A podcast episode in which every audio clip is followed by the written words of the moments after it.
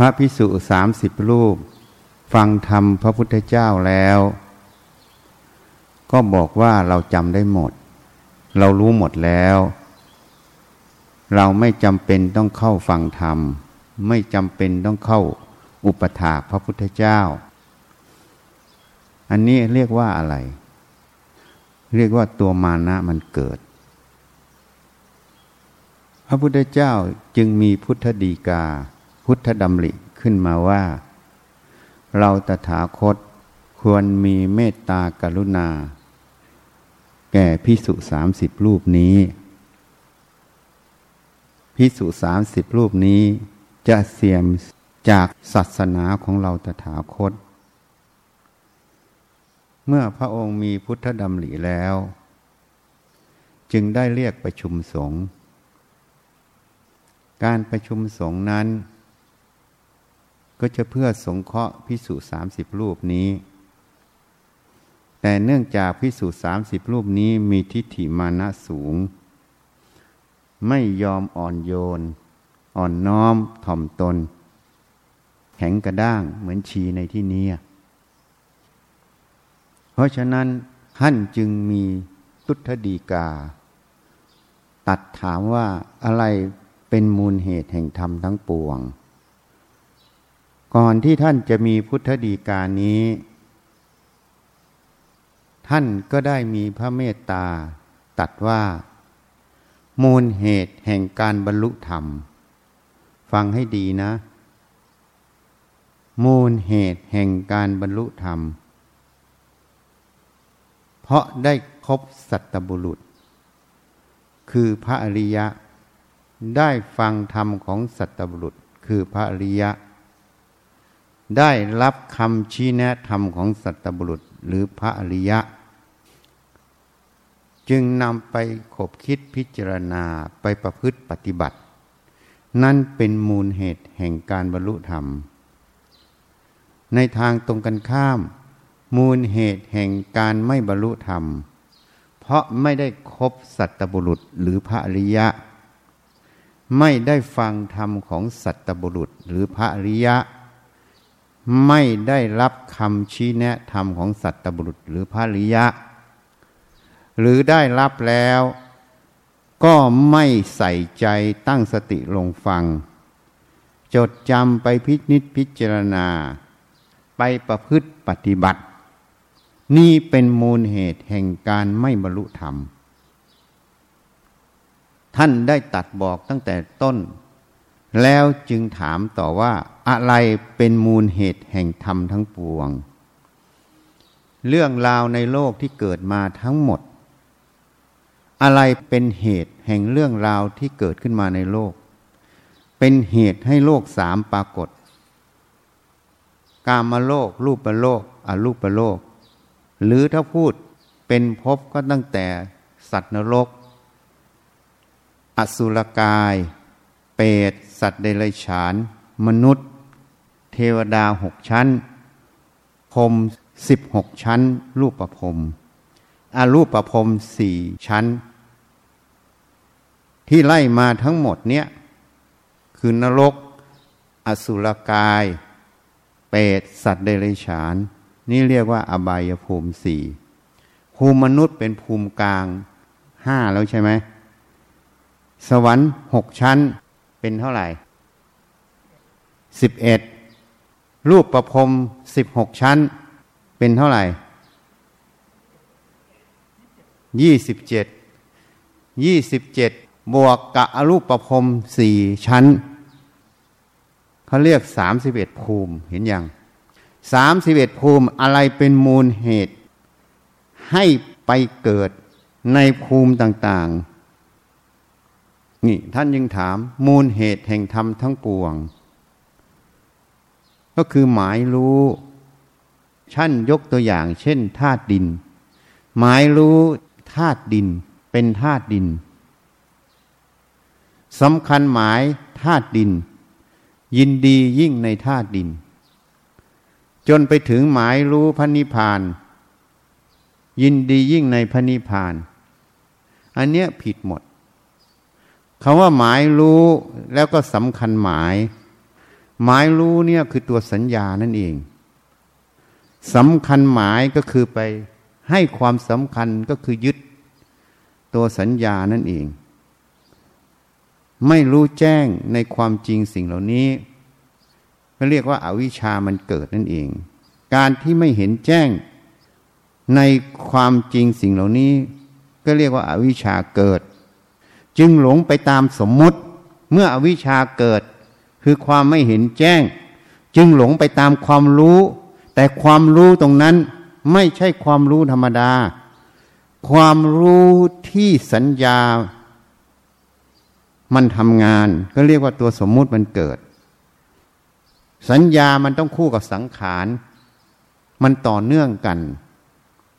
นี่ตัวสมมุติเกิด ก็เรียกว่าหลงสมมุตินั่นเอง หลงสมมุติจึงไปเกิดตั้งแต่นรกจนถึงพรมโลก ท่านเห็นแจ้งความจริงตรงนี้ สิ่งทั้งหลายเกิดจากตัวสัญญาทั้งหมดเลยอะเมื่อเห็นแจ้งในสมมุติก็คือเห็นแจ้งตัวสัญญานั่นเอง เห็นแจ้งในตัวสังขารนั่นเอง เห็นแจ้งในตัววิญญาณนั่นเอง จึงแยกสมมุติปรมัตออก จึงไปเจอแห่งความว่างที่แท้จริง จึงเรียกว่า สัพเพธรรมานารัง อภินิเวสายะธรรมทั้งหลายไม่ควรยึดมั่นถือมั่น เพราะไม่มีสิ่งใดที่จะไปยึดมั่นถือมั่น เป็นสิ่งสมมุติหมด ไม่มีอยู่จริง เป็นเรื่องที่หลงกฎเกณฑ์สัญญาในใจตัวเองนั่นเอง ที่เทศมาให้ฟัง เปิดเทปให้ฟัง อันนี้พูดถึงสมมุติตัวสัญญา สมมุติมันเกิดได้อย่างไร เพราะตัวสัญญานั่นเองเป็นฐานของมัน คนที่ตั้งสติลงฟังพิจารณาตามเรื่อยๆ ไปสังเกตอยู่ในใจตัวเองเรื่อยๆ ก็จะเข้าใจก็จะเห็น ก็จะบรรเทาความหลง ความมืดบอดในจิต คืออวิชชานั่นเอง อันนี้เป็นมูลเหตุแห่งธรรมทั้งปวง ในมูลปริยายสูตรงานรู้แจ้งขบวนการที่มันทำงานทั้งหมดที่อธิบายให้ฟังเขาเรียกปฏิจจสมุปบาท การรู้แจ้งปฏิจจสมุปบาทก็เรียกว่าวิชา การไม่รู้แจ้งปฏิจจสมุปบาทก็เรียกว่าอาวิชานั่นเอง เพราะฉะนั้นต้องพิจารณาบ่อยๆ ไปสำเนียกไปสังเกตไปพิจารณาเรื่อยๆ ปฏิบัติธรรมนั้นไม่ยาก ที่ยากเพราะสอนให้ยาก ถ้าสอนให้ง่ายแล้วบอกตรงๆ ปฏิบัติธรรมไม่ยาก ที่ยาก อย่างชีในที่นี้ ไม่มีจิตสำนึกที่จะประพฤติตัวปฏิบัติตนเอง กินของเขาโกหกหลอกลวงเขากิน ช่อโกงเขากิน เพราะเขาทำบุญเขาอยากได้บุญกุศล เมื่อไม่ภาวนา ก็เรียกว่ามหาโจรก็เรียกว่าโกหกหลอกลวง ช่อโกงประชาชนนั่นเอง ยังไม่มีจิตละอายเขาเรียกว่าไม่มีฮิริโอตปะ ถ้ามีฮิริโอตปะ มีสติ มีสมาธิตั้งมั่นพิจารณาบ่อยๆ ย่อมต้องเห็นไม่ยาก ที่มันยาก เพราะหนึ่งเกียรติค้านไม่ปฏิบัติเหมือนชีในที่นี้ นี่หลวงปู่มั่นบอกทำนี้ได้โดยง่ายทำนี้ไม่ได้โดยยาก ธรรมที่ได้โดยยากมิใช่ธรรมของเราตถาคต หลวงปู่มั่นก็อธิบายต่อ ที่ได้ยากเพราะหนึ่งเกียรติค้านไม่ปฏิบัติสองปฏิบัติผิดทาง ธรรมของพระพุทธเจ้าถ้าเป็นธรรมแท้แล้ว ปฏิบัติได้ง่าย รู้เห็นได้ง่าย ไปง่าย ๆ ที่ไปไม่ได้ ก็ต้องบอกว่าเหตุอยู่ที่ตนเอง เกียรติค้านไม่ปฏิบัติธรรม หรือไม่ก็เดินผิดทาง เดินตามความคิดความเห็นของตนเอง ความคิดความเห็นของตนเอง ก็เรียกว่ากฎเกณฑ์ภายในใจที่มันสร้างขึ้นหมด โดยไม่รู้ตัว จริงๆ ตัวตนก็ไม่มีอยู่จริง ไม่มีสิ่งใดเป็นตัวตนจริง ท่านหนึ่งเรียกว่า สัพเพธรรมานัตตาทำทั้งหลายไม่ใช่ของเราไม่ใช่เราไม่ตัวตนของเรา มันไม่มีตัวตนอยู่จริง ความคิดความเห็นก็ไม่ใช่ตัวตนของเรา มันกรอกเกิดจากการเรียนรู้ที่พูดให้ฟัง ที่เทศให้ฟังก่อนหน้านี้ ที่เปิดเสียงอัดไว้ให้ฟัง ความคิดความเห็นก็ไม่ใช่ตัวเราจริง มันเกิดจากการเรียนรู้ ก่อเกิดเป็นกฎเกณฑ์ภายในใจ การที่เราไม่เห็นแจ้ง ความจริงในกฎเกณฑ์ในใจนี้ เรียกว่าไม่เห็นสมมุติ จึงหลงไปตามกฎเกณฑ์ตรงนี้ เกิดเป็นราคะโทสะอยู่ตลอด การที่หลงไปตามกฎเกณฑ์สมมุติตรงนี้ ก็คือโมหะนั่นเอง การไม่เห็นแจ้งความจริงของสมมุติปรมัตตรงนี้ เรียกว่าอาวิชามันเกิดนั่นเอง เหตุนั้นอวิชชาเป็นต้นสาย โมหะเป็นตรงกลาง โลภะโทสะเป็นปลายแถว แต่ในอภิธรรมส่วนใหญ่ เขาจะบัญญัติอวิชชากับโมหะเป็นตัวเดียวกัน เพราะสภาวะธรรมตรงนี้เขาไม่แจ้ง จริงๆแล้วโมหะกับอวิชามันไม่ใช่ตัวเดียวกัน มันเหลี่ยมกัน มันเหมือนพ่อกับลูก อวิชาเหมือนพ่อ โมหะนี่เหมือนลูก มันมีความเหลี่ยมกันอยู่หน่อยหนึ่ง